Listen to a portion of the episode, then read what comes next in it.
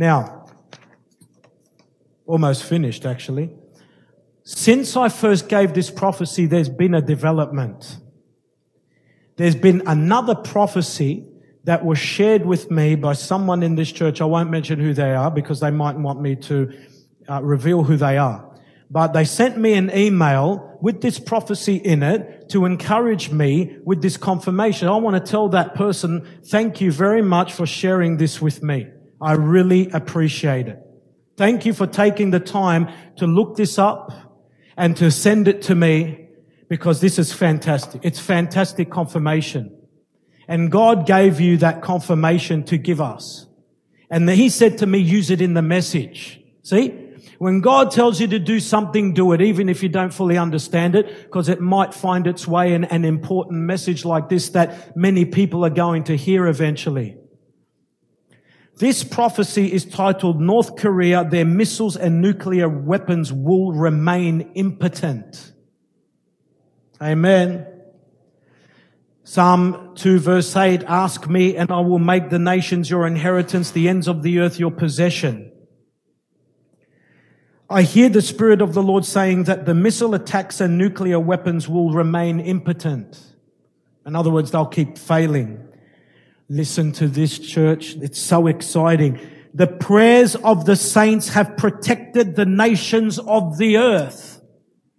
I said the prayers of the saints have protected the nations of the earth. My goodness. If I was you, I'd be jumping up and down in my seat. Can you give the Lord a big thank you? Come on. Your prayers and intercessions are working.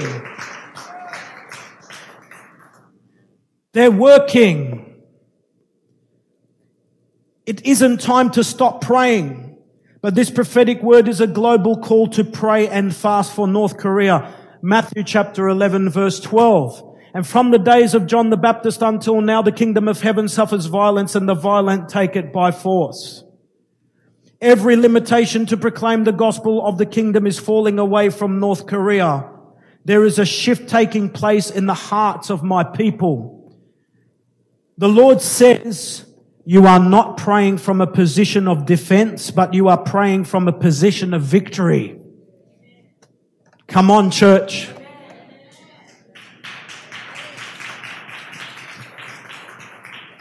We are on the offense. Ephesians chapter 6 verse 12. For we do not wrestle against flesh and blood, but against principalities, against powers, against the rulers of the darkness of this age, against spiritual hosts of wickedness in the heavenly places.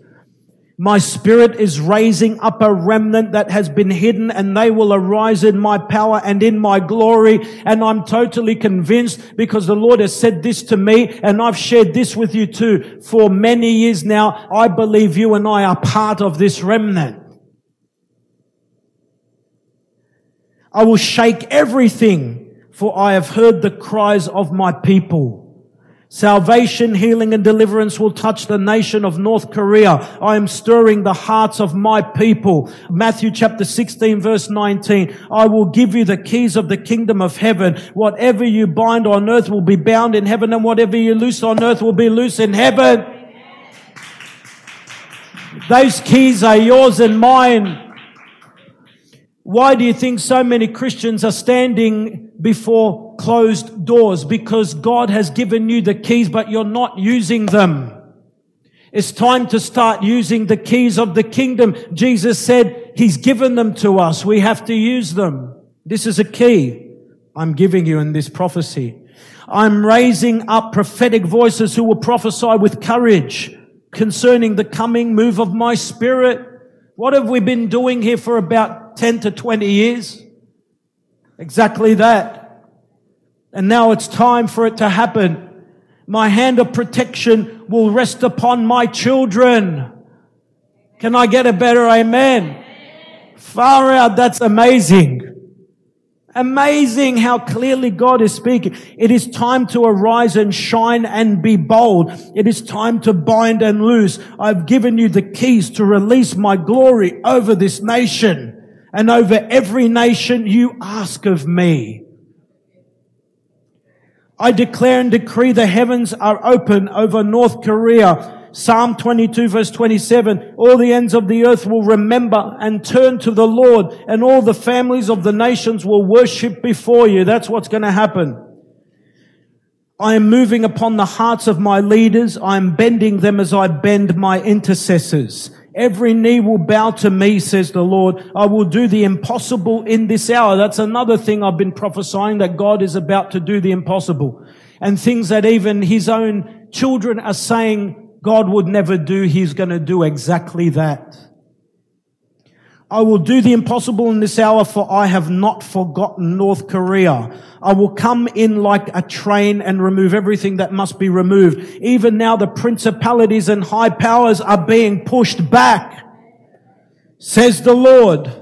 I am releasing showers of my glory over North Korea. I am establishing my kingdom. My truth and love will reign and the knowledge of the glory of the Lord will cover the waters like the waters cover the sea.